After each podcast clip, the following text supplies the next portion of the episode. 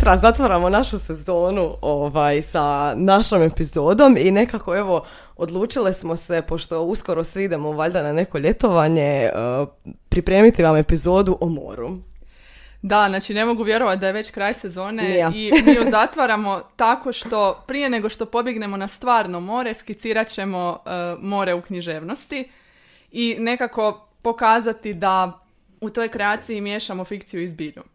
Motiv mora čest je u književnosti zato što je ono izvor inspiracije, ono je nešto s čime se čovjek povezuje u smislu ostvarivanja nekakvog jedinstva s prirodom i rekla bi da je more onako petrarkistički rečeno antiteza mira i nemira jer u njega upisujemo uspomene, nostalgiju, misli o životu, smrti i tako dalje, ali i vlastita iskustva i osjećaje pa se nerijetko uz more veže ljubav, identitet, nekakvi odnosi koji su nas obilježili.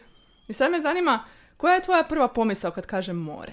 Jedna pjesma Josipa Popačića, ali mislim da je stvarno svima to prva pomisao, jer nekako najpoznatija je, jako je lijepa i topla, pa evo, meni je ta. Koja je tebi? Pa moja asocijacija je e, pjesma koju je meni moja mama pjevala, počinje Tonka reci cvrčak, Tonka reci more. I mislim da je taj stih ovako indikativan zato što stavlja u središte to reci more. Dakle, more je riječ koju ispunjavamo različitim značenjima. A sada ćemo se mi malo pozabaviti e, tim značenjima, vidjet ćemo koja to sve e, značenja more poprima u književnosti. Pa evo, započet ćemo sa e, Josipom Pupačićem. I gledam more gdje se k meni penje. I sluša more, dobro jutro veli. I ono sluša mene i ja mu šapćem. O, dobro jutro more, kažem tiho. Pa opet tiše ponovim mu pozdrav. A more sluša pa se smije. Pa šuti pa se smije pa se penje. I gleda more, i gleda more zlato.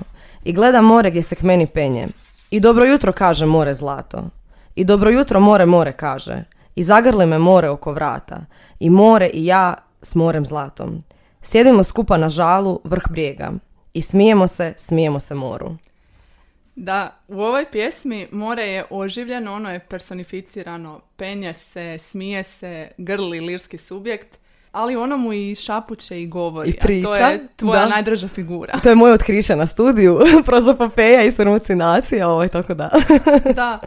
E sad, osim tih figura koje nam prizivaju simboliku mora, pojavljuju se i figure ponavljanja koje nam sugeriraju gibanje, dakle imitiraju nekako valove i em, micanje mora i sad kada smo već u sferi pokreta, čini mi se da se kod Pupačića ta pokretljivost može povezati sa još dvijema izvorištima. Prvo je nekakvo erotsko ljubavno, dakle to gibanje mora, neko ko se penje, ko grli, može biti voljena žena koja sjedi na žalu sa e, lirskim subjektom.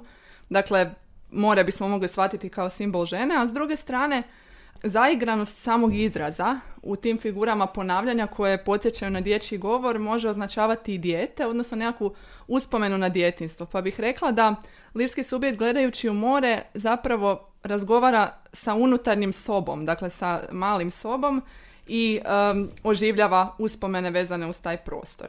A možda nam to najbolje pokazuje stih More i ja i ja s morem zlatom, sjedimo skupa na žalu vrh brijega i smijemo se, smijemo se moru. Ovdje imamo ponavljanje koje, kao što sam rekla, može imitirati ritam valova, ali isto tako može označavati i pluralnost glasova. Bilo da gledamo glas lirskog subjekta i žene ili glas lirskog subjekta velikog i malog. E, tako da svakako na razini jezika i na razini značenja more je ono koje oživljava uspomene. Evo, meni je baš zanimljivo kako si ti pristupila ovoj pjesmi. Ja malo ju gledam možda na neki drugačiji način i mislim da možemo pratiti more, e, dakle, koje, po- koje od jedne opće imenice postaje more sa velikim odnosno vlastita imenica i to upravo ove figure nam to pomažu i pokazuju, odnosno more je antropomorfizirano. E, Poprimilo je ljudske osobine, e, ono govori, razgovara sa lirskim subjektom i Mislim da za lirskog subjekta more predstavlja više od jedne vodene e, slane površine i baš zato iz tog razloga je ono poosobljeno. I njih, prikazana je njihova interakcija iz koje možemo iščitavati onda bliskost. I sad e, pronašla sam da je ovo personificirano more prema zabilješkama e, Nikole Miličevića za Pupačića imalo e, drugačije značenje jer je bilo povezano s njegovim doživljajem mora iz e, dječjih dana. E, kada se je e, zapravo on uspinjao na brijeg kako bi vidio to skriveno more. Dakle, on je bio iz mjesta i gdje su se oni morali popeti na brijeg kako bi vidjeli to more. Mislim, naravno, ne trebamo čitati poeziju i književnost na ovakav način, ali bilo mi je ovo stvarno jedan zgodan dodatak. Ali Miličević donosi kao jedan dio, dio e, interpretacije u svojim zabilješkama i on kaže ovako. U svom zanosu on je naprosto dozivao more k sebi na brijeg, kad već nije mogao sići k njemu na žalo, do kojeg vodi visoka i opasna strmina. Tako se u zanosu grlio s njim, pozdravljao se i radovao. U tom trenutku divljenja nije se znalo tko koga pozdravlja, tko kome viče dobro jutro, on moru ili more njemu ili oni more zajedno nekom sveopćem moru, koje sve preplavljuje, sve obasjava zlatnim sjajem. I mislim da sad neovisno hoćemo li ovaj lirski subjekt shvaćati kao dječaka ili ne, ali mislim da u prilog e, ovom dječaku ide ova razigranost, lepršavost e, i imaginacija koja je kod djece nada sve e, pojačana. Ali mislim da je najvažnije ovo finalno sjedinjenje odnosno ovaj jedan lijepi, topli trenutak stapanja i to još u smijehu, odnosno u jednom veselom zvuku u koje je utkano to jedinstvo. Da, to zvukovno i tematsko stapanje se nekako nadovezuje na ovu moju drugu interpretaciju da je riječ dječakom, o, dječaku. Međutim, more se stapa i upisuje u našu književnost od njenih samih početaka, pa tako počeci naše vernakularne književnosti su vezani upravo uz primorske prostore, Dalmaciju i Dubrovnik, pa e, se more pojavljuje već u prvim stihovima uklesanim tamo u neki kamen koji smo spomenuli na staroslavenskom, ostavljen srid morske pučine valovi moćno bijen. I ti valovi biju našu književnost od e, davnih stoljeća pa sve do danas. I motiv mora pojavljuje se kao što sam napomenula e, u Dubrovačkoj književnosti, pa tako nailazimo na moju plavcu Mavra Vetranovića gdje se nekako govori o životu kao plovidbi, a mi smo brodovi koji eto u toj plovidbi pokušavaju opstati. A osim Vetranovića, e, motiv mora spominje i Ivan Gundulić i on kaže Ah nije život ljudski drugo, nek smučeno jedno more, nek plav jedna ku udugo, biju vali kako gore.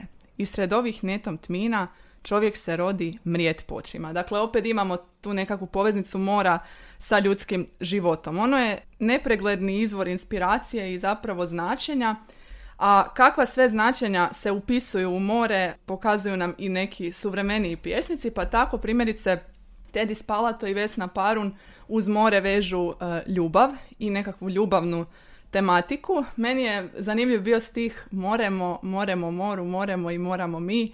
Moremo, moremo moru, e, moramo ja i ti. I to bismo mogli čitati kao nekakav tip uh, paregmenona, dakle ponavljanje istog dijela riječi i spajanje tih dviju riječi gdje se more dovodi u vezu sa, sa ljudskom egzistencijom, ali i sa samom ljubavlju jer oni e, su opijeni morem snova i tako dalje.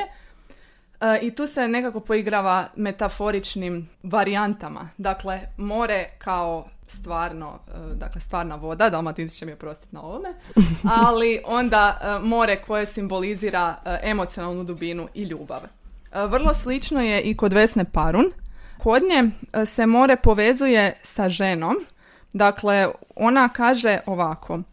On je prispjela rijeka, ja sam more. Moje obale postaju njegove obale. Moje oluje postaju njegovo uzglavlje, a moja beskrenost postaje njegov mir. More je ono koje se veže uz ljubav u smislu i nekakvog nemira i nestrpljivosti, ali i doma i utočišta koje u ovom slučaju simbolizira žena. Isto tako more je vezano uz identitet lirskog subjekta jer se on e, stapa sa njim. Dodatne e, značajske razine u motiv mora upisuje u svojoj poeziji Jakša Fjamengo. On uz ovu ljubavnu tematiku koju sam spomenula more povezuje i sa e, identitetom i povezuje ovaj život kao plovidbu koju smo susreli još kod Vetranovića i produbljuje to i naravno uspoređuje osim sa životom i plovidbom to i sa erotsko-ljubavnim kontekstom. Dakle, taj brod je kao ženska bedra i vino, dakle taj neki hedonistički aspekt koji se veže uz mediteransku kulturu je ovdje e, jako izražen. A nova značenja motivu mora upisujući u njega nekako mjesto uspomena na pretke i e, umjetničku inspiraciju dodaje i mladi pjesnik Vladimir Tomaš. Eh, on povezuje more sa eh, uspomenom na mrtve i nekako sa podsvijesti. ali meni je bilo osobito zanimljivo to kako more povezuje sa umjetničkim stvaranjem i sa samom pjesmom. Pa evo da, da to ilustriram, pročitat ću stih iz Vladine pjesme. Iznad staze koja se preko mora pruža u daleko i zabranjeno, prosipam se i sipam i u meni izrasta pjesma u krdu vode koja se iz mene izljeva. Dakle, ovdje imamo more kao nešto što motivira da uđemo u svoju podsvijest, dakle zaronimo u sebe, prosipam se i sipam i na kraju se iz njega izljeva i pjesnička inspiracija. Osim u poeziji, sliku mora možemo pronaći u proznim tekstovima, pa evo napokon i tebe na tvom terenu. evo stvarno jako si nas lijepo prošetala i napunila moru značenja, ali evo sad ćemo se pobaviti sa e, prozom i mi smo se onako dosta složno odlučile da ćemo danas za danas analizirati Noru Verde i moju Dotu. Da, dakle riječ je o romanu koji je pisan u formi dnevnika iz dječje perspektive i Slika mora i života u primorskom mjestu ondje je oblikovana kao nekakav mozaik osobnih iskustava djevojčice, obiteljskih trenutaka, uspomena, priča iz prošlosti, ali i mirisa i okusa Mediterana. Pa rekla bih da cijeli roman e, Nore Verde odiše zapravo mirisom fritula, kroštula, bakine kuhinje, bakine kuhinje babinih kumpira, sladoleda i ribe prije nego što ogladnimo. E, reći ćemo da to sve zapravo e, ocrtava identitet glavne junakinje. Da, a evo samo prije nego što počnemo s analizom, riječ je o djevojčici Neli koja iz Splita e, dolazi na e, otok Korčulu e, u mjesto koje se zove Vela Luka kod svoje bake na praznike. I sad možemo pratiti u ovom romanu više struke izmještenosti. I sad ćemo se mi prošetati kroz njih, a za početak imamo prostornu izmještenost. Dakle, radnja je smještena na otok, dakle imamo jednu izmještenost u moru i to automatski na nam aludira na jedno, e, na specifičan govor, odnosno na njihov specifičan e, dijalekt kojim se naglašava e, arhaičnost, ali i udaljenost od svijeta koje svijeta i govora koje je kontaminirano standardom. Identitet se kao tema provlači na tom jezično-stilskom planu na način da kako se mijenja glavna junakinja, tako se mijenja i njezin jezični kod. Pa dok je Malena dijalekt kao nekakav izvorni govor je puno zastupljeniji u njezinu iskazu i u iskazima njezine babe, a kako ona raste, taj dijalekt se miješa sa splitskim urbanim govorom i onda na kraju e, tone u bespućima standarda. Evo, e, stvarno, jako, meni je bilo jako zanimljivo čitati roman koji je na uh, dijalektu koji je meni dosta stran i dalek. Kako je tebi bilo? Pa meni je bilo izazovno na vrlo sličan način kao što mi je to bila Črna mati zemlja u kojoj sam se e, susrela sa kajkavskim dijalektom. Ali ovo je nekako bliže. malo lakše ipak. E, zbog toga što neke e, riječi ovog dijalekta znam iz pjesama ili pak mm ne, ne čuješ onako ljudi uzmore kažu, ali zanimljivo mi je to što neke riječi sam čula, ali nisam znala njihova značenja i onda sam u duhu poezije onako zapravo napunila tu neku semantičku ladicu e, i sada znam. Evo, nemojte se uplašiti, uh, posegnite stvarno za ovom knjigom jer je preporučamo vam ju, ali na kraju knjige se nalazi glosar koje, u koji možete zaviriti kako bi vam on e, pomogao u značenjima, a sad me zanima koje se nove riječi naučila. Sad, je li to nova riječ ili samo novo značenje poznate riječi? Naučila sam što znači špina i kamara. Aha. Dakle, špina je pipa, a kamara je soba. Evo, pa stvarno kontekst dosta pomaže i stvarno nije toliko teško razaznati neke riječi, ali evo ja sam zapela, to je baš onako na samom početku, mislim spomenje se još i poslije, ali zapela sam na riječi kada se kaže Neli da ona odnese nešto u Turčina ja sam sad čekala da ona ode do tog Turčina i nije bi bilo jasno kao što je to. Uglavnom pitanje je dnevni boravak. Tako da evo stvarno neke riječi ne možemo iščitati iz tog konteksta. Ali da se vratimo na ovu izmještenost, na otoku vlada jedna dvostruka izmještenost. Baka stanuje u mjestu koje je lišeno turista, lišeno je e, previše stanovnika i također oni na primjer kada odlaze u crkvu, oni odlaze onim nepopularnijim putem. Dakle, putem gdje neće sresti toliko ljudi i kao da se namjerno oni svi dodatno izopćuju.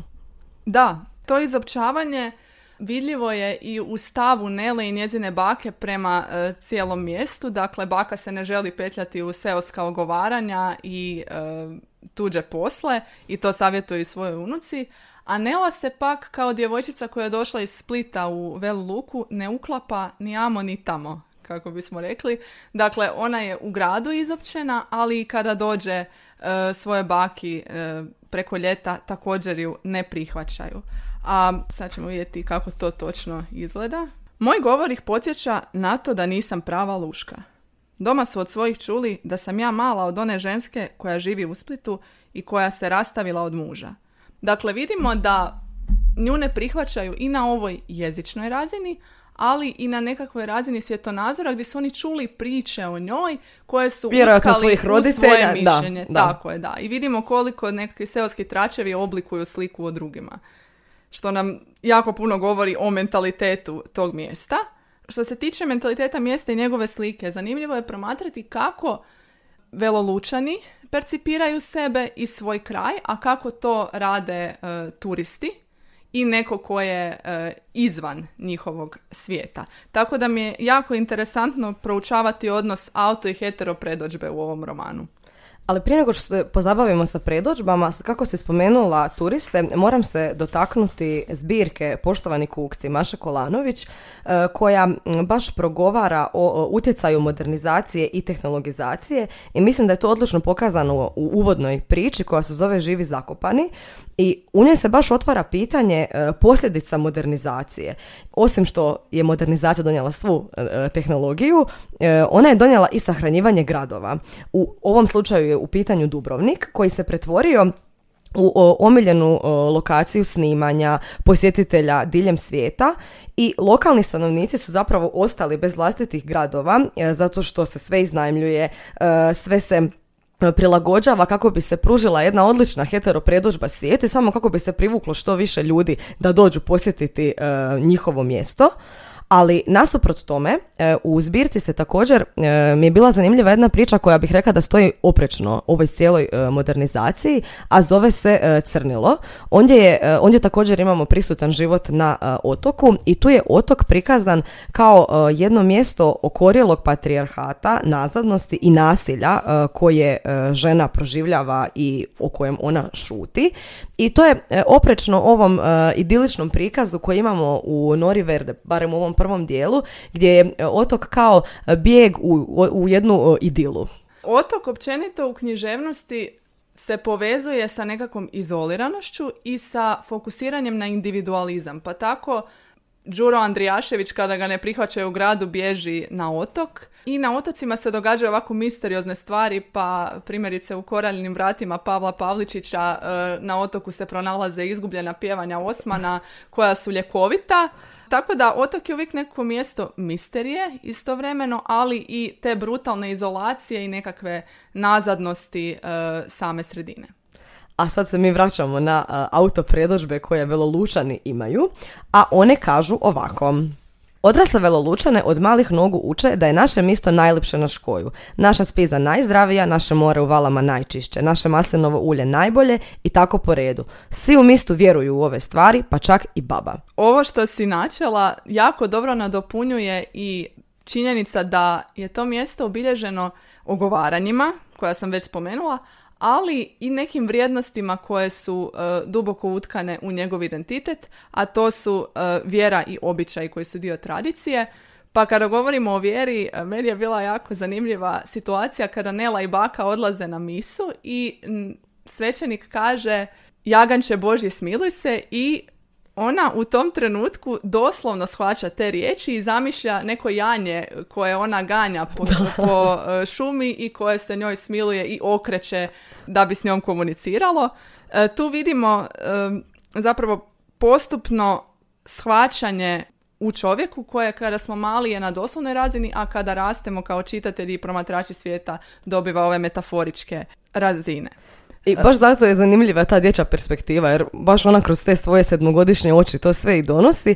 I još mi je bilo zanimljivo kako ona opisuje um, i tako gradi, također ocrtava uh, mentalitet te male otočke sredine i ona sama kaže da je njima glavna atrakcija u danu kad dolazi trajekt. I sad oni svi tu promatraju uh, koliko stranaca je došlo, koliko novih je došlo i oni se svi tamo okupe kao slučajno su se ondje našli, možeš misliti normalno da ih zanima tko je sve uh, novi došao. Tako da, to mi je bilo baš zanimljivo. A uh, uz to, jedna banalnost, dakle imamo lik Barbe i Barba ima novu kuću, ali on u toj kući ne živi. I sad e, Nelly nije stvarno jasno zašto on e, u toj kući ne živi, jer je ona nova, a on pristaje živjeti u staroj. To izgleda kao da ta kuća njima služi kao relikvija. Dakle, ona je samo za gledanje, za neke posebne situacije, za posebne prigode, ali je i ona ta e, koju drugi mogu gledati. Dakle, koju Luka također promatra i vidi ju. A i Nela tu kaže, drago im je da stoji ovako bijela i nova.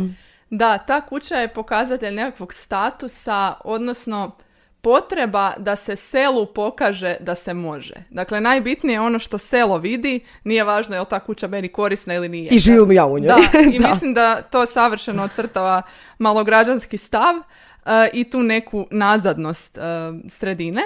A kada govorimo o sredini, naravno ne možemo zaobići običaj i tradiciju koju čine.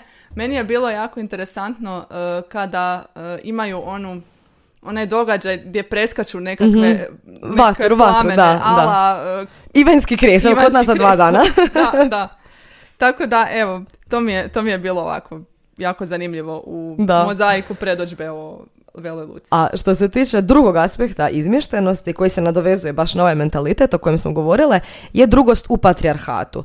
Na otoku vlada jedna, to je patriarhalna uh, sredina i to najbolje prikazuje uh, lik Nele koja kada je sama, kada razgovara sama sa sobom, ona je vidjela da i baka govori sama sa sobom pa to malo pokupi od nje, ona govori u muškom rodu. Usto sve ona i izgleda kao dječak, ali ona vidi da je dječacima lakše. I baš mislim da iz tog razloga ona nastoji se onda i prilagoditi tom svijetu jer mm, vidi da oni ne moraju obavljati takvo teške poslove kao što se na primjer to od nje očekuje. I ona kaže za sebe, hoću biti mali čovjek, a ne ovo. Da, dakle, taj njezin odmak od nametnutih e, društvenih uloga i podjela u kojima je dječacima uvijek lakše nego djevojčicama, povezan je sa njezinim rodnim identificiranjem koje se očituje, kao što si rekla, i u jeziku. Dakle, ona kada govori o sebi, govori u muškom rodu i kaže ovako. Kad govorim sa sobom, onda sam muški. Druže, pođimo u svijet. I još svašta što sam čitala da govore muški. Govorim drugim ričima, onima iz knjiga. Kako treba, ne ovako naopako kako govore svi oko mene u luci. Niko to ne može razumjeti i zato pred njima šutim. Osim ovog rodnog e, obraćanja vidljivo je da ona svoj identitet gradi i uh, pomoću predođbi iz literature. Pa kaže kao govorim drugim ričima, onima iz knjiga, govorim ono što sam čitala da govore muški. Tako da se tu isprepliče, rekla bih, i e, nekakva tradicija, ali i literarni konstrukt identiteta. A sad malo smo samo se dotaknuli lika Barbe, evo sad ćemo ga e, malo više analizirati. Činjenica je ta da Baki i Neli počinje život u trenutku kada Barba odlazi u Smokvicu, to je malo mjesto na Korčuli, i njih dvije napokon mogu raditi što žele, mogu jesti kad žele, mogu se ići prošetati. Dakle, on je njima jedan ogroman autoritet i one od njega strepe. Pa tako kaže Nela da ne zapovjeda Bog nego Barba to onda hoće reći da je Barba u stvari Bog. Kad ja i baba svaku noć molimo budi volja tvoja, to onda molimo Barbu da bude volja njegova. Ako je Barba stvarno taj Bog, onda ja više neću moliti. Evo, to je baš ovako simpatična, također, e, dječja perspektiva, ali Barba nije e, taj koji zapovjeda samo njima, već je Barba taj koji zapovjeda i životinjama, pa je on stavio jednu nazubljenu žicu da životinje ne mogu ulaziti i uništavati njihov vrt, pa tako svi moraju poštivati pravila i beštije i ljudi. Dakle, Barba se uistinu ponaša kao e, kakav bog kojeg, eto, svi moraju slušati koji je superiorniji od njih. E, sad ćemo prijeći na jedan dio romana, odnosno na uvodni dio romana.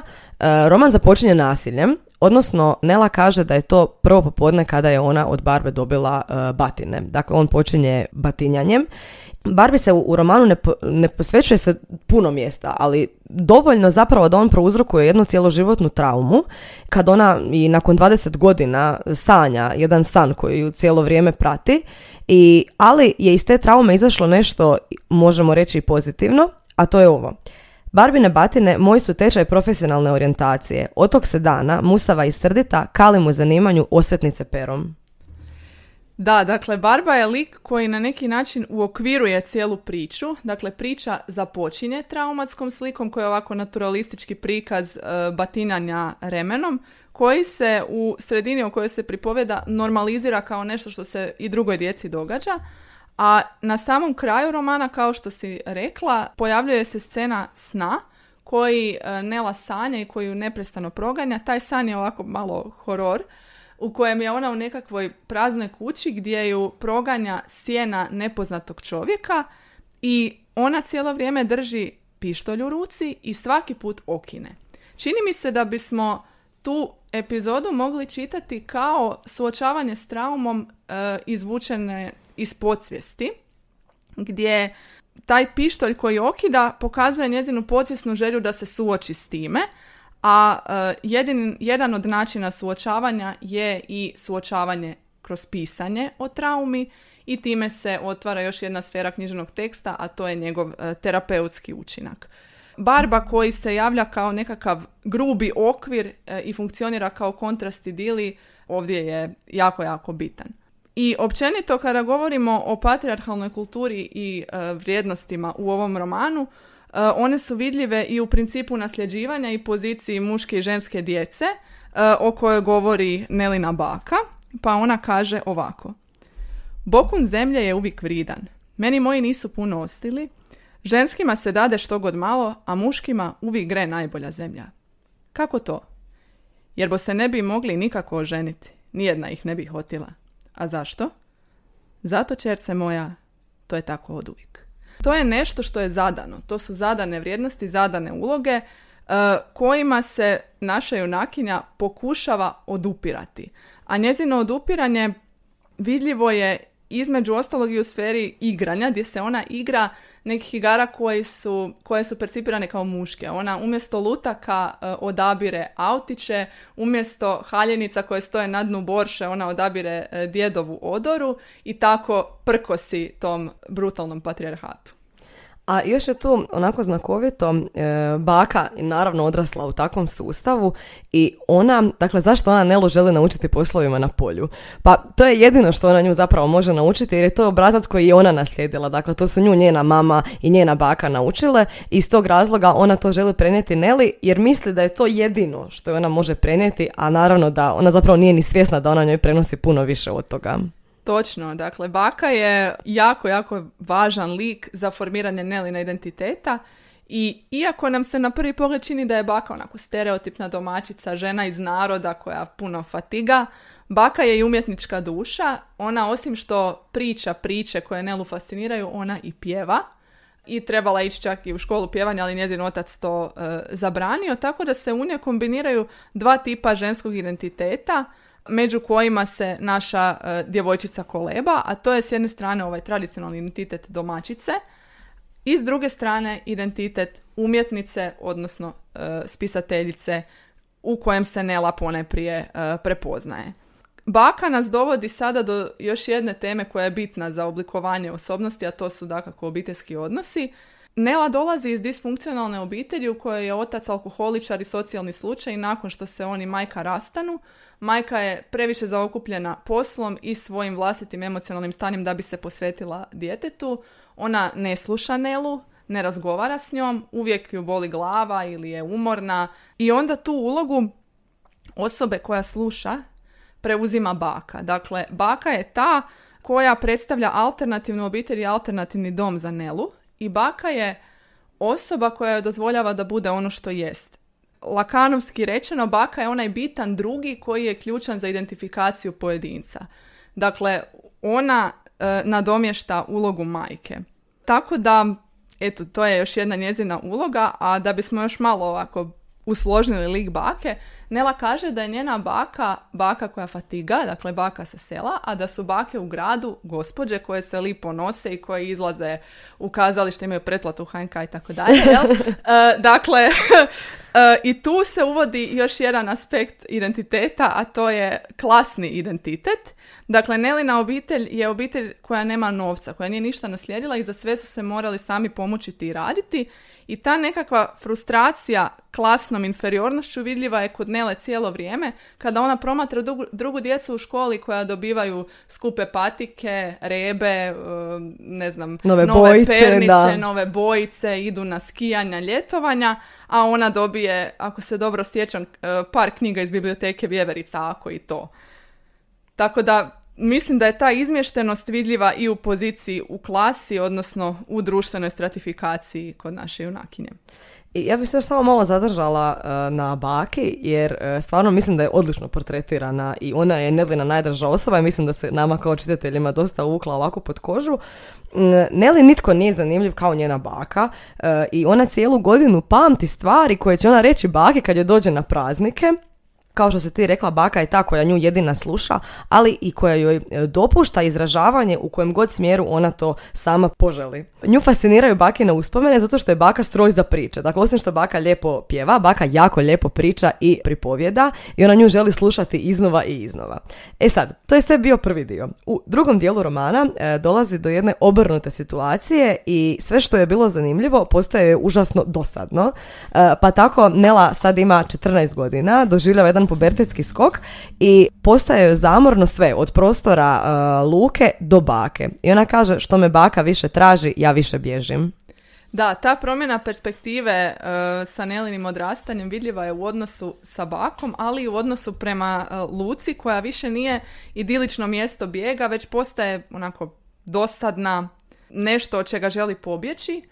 A baka, čije su priče bile njezina glavna inspiracija, sada postaje osoba uh, s kojom ona više ne želi razgovarati i kada baka dođe do nje, ona se pravi da spava.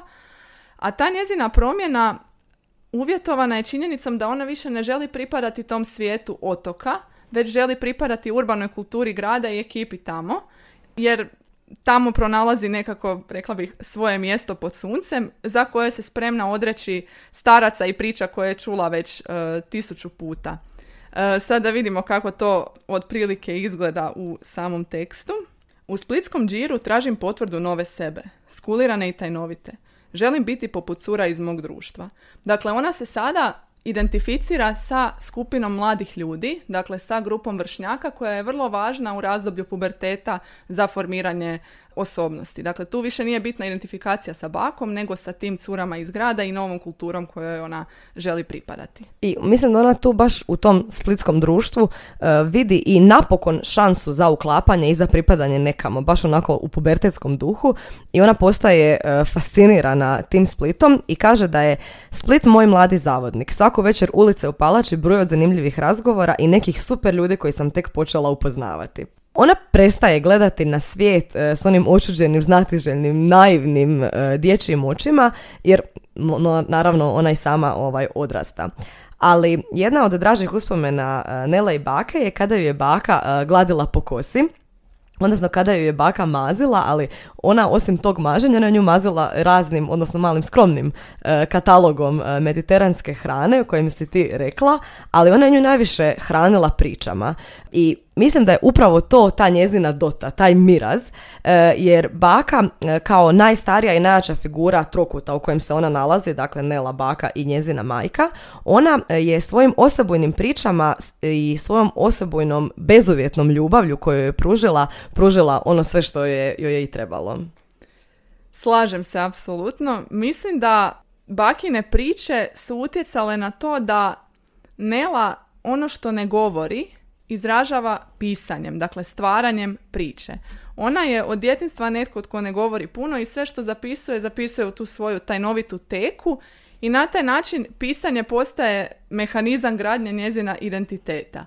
A spomenula si naravno neizbježan motiv kada je riječ o bakama, a to je e, kuhinja moje bake uh, otprilike možemo podijeliti na one, onu koja je radila štrudle i onu koja radi sarme, ovisno gledamo li Slavoniju ili... Uh, Gdje je smještena? ili Međimurje.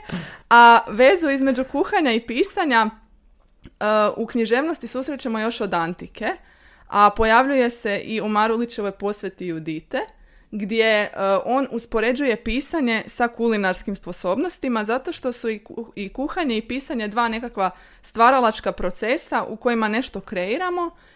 To kreiranje e, susrećemo i kod Nore Verde gdje ona povezuje kuhanje sa e, umjetničkim stvaranjem, ali i uspomenama koje se onako utkaju u identitet pripovjedačice, ali i njoj bitnih drugih ljudi kroz sve to ona zapravo kuha nekakav novi ženski identitet koji se provlači između uloge žene, majke i bake i uloge e, spisateljice.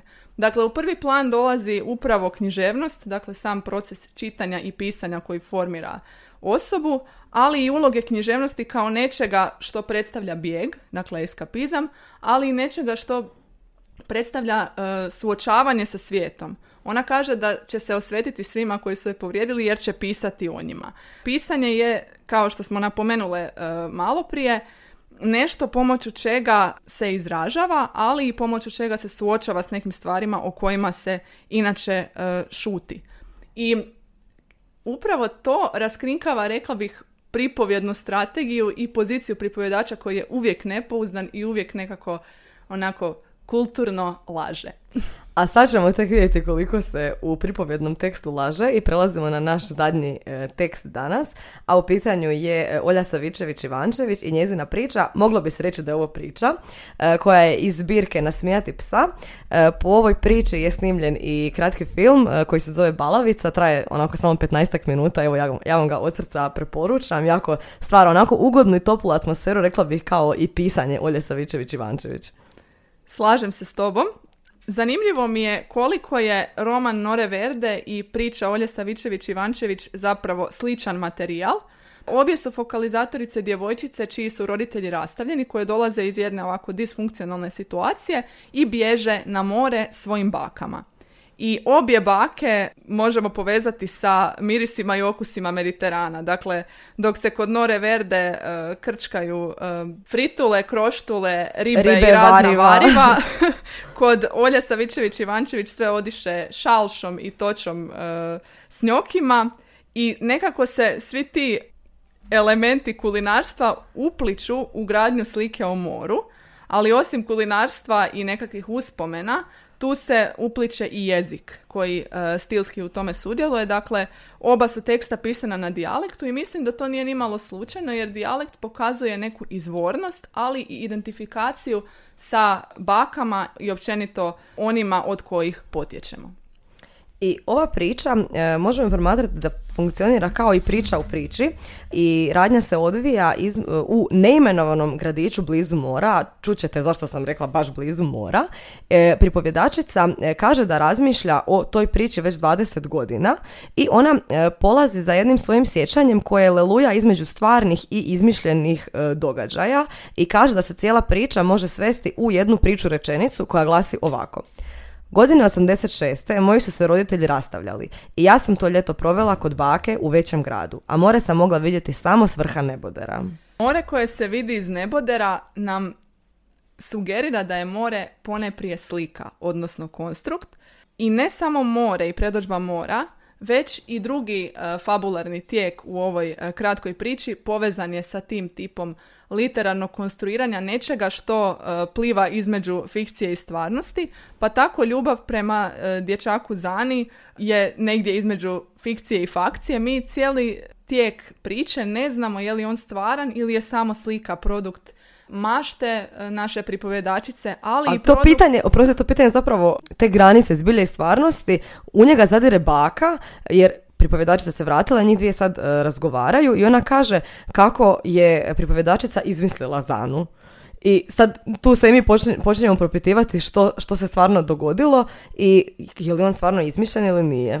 Da, dakle, on je na neki način proizvod koji je nastao pod utjecajem priča i drugih likova iz priča. Pa ona njega uspoređuje, ne znam, sa Sojerom. I sa Kvržicom. da, da, tako da on stoji rame uz rame s tim svim literarnim uh, likovima i ljudima. Da, a ona je tu Alisa u zemlji čudesa koja njega u čudu, u čudu promatra. Tako da, uh, jako je zanimljivo kako se isprepliče stvaran i literarni identitet u kreaciji i priče, ali i likova u njoj. Tako je. A dakle, cijelo vrijeme imamo to plesanje između prošlosti e, i e, sadašnjosti i ona sama kaže, pripovedačica kaže, što je bilo stvarno, što li sam izmislila, ne znam odvojiti. Ni onda nisam znala. Kako ću istinito ispričati svoju priču, baš onako kako je bilo, ako je ponovno ne izmislim.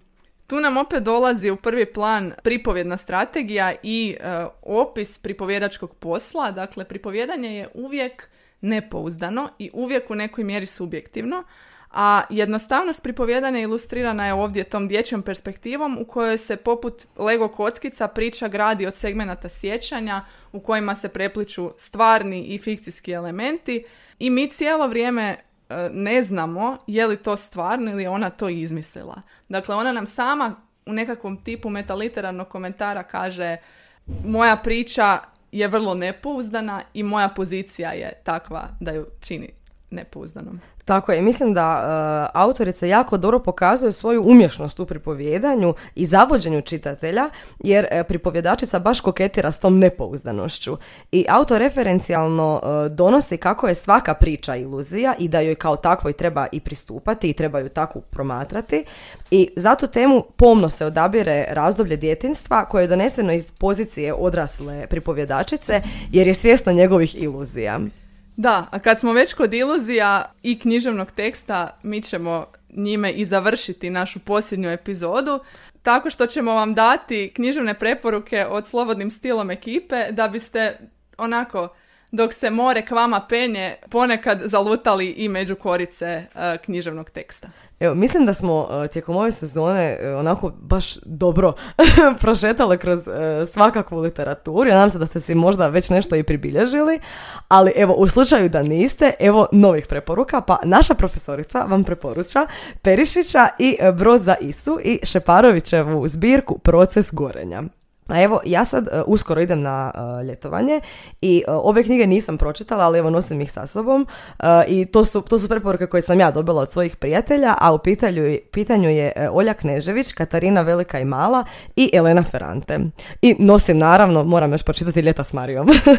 Elena Ferrante je jako zanimljiva zato što vrlo slojevito progovara o formiranju ženskog identiteta i o odnosu koji je za njega jako bitan, a to je prijateljstvo između dviju djevojčica koje zapravo skupa odrastaju, tako da uživat ćeš. Super, A kada si već spomenula Olju Savićević-Ivančević, moje preporuke su njezina dva romana za one koji ih nisu pročitali.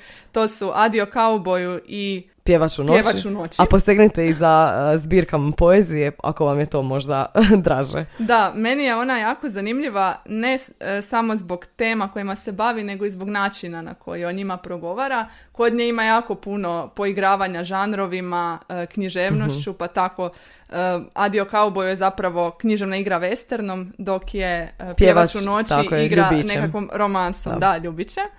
A sad da ne bi bile e, samo žene autorice, e, preporučit ću vam i e, dva teksta naših autora. Prvi je Sjećanje šume Damira Karakaša, a drugi je roman Tatin sin Dina Pešuta. Oba ta teksta na zanimljiv način progovaraju o očevima i odnosu sa ocem, ali i poziciji onih koji su u sredini u kojoj se nalaze nekako neuklopljeni i drugačiji. Pa tako kod Pešuta imamo intelektualca koji se ne uklapa ni u inozemnu ni u domaću kulturu i meni je osobito zanimljivo da on pripovjeda o svojim odnosima sa dragim ljudima sa takvom toplinom i emotivnošću da njegov način ublažava težinu teme kojom se bavi.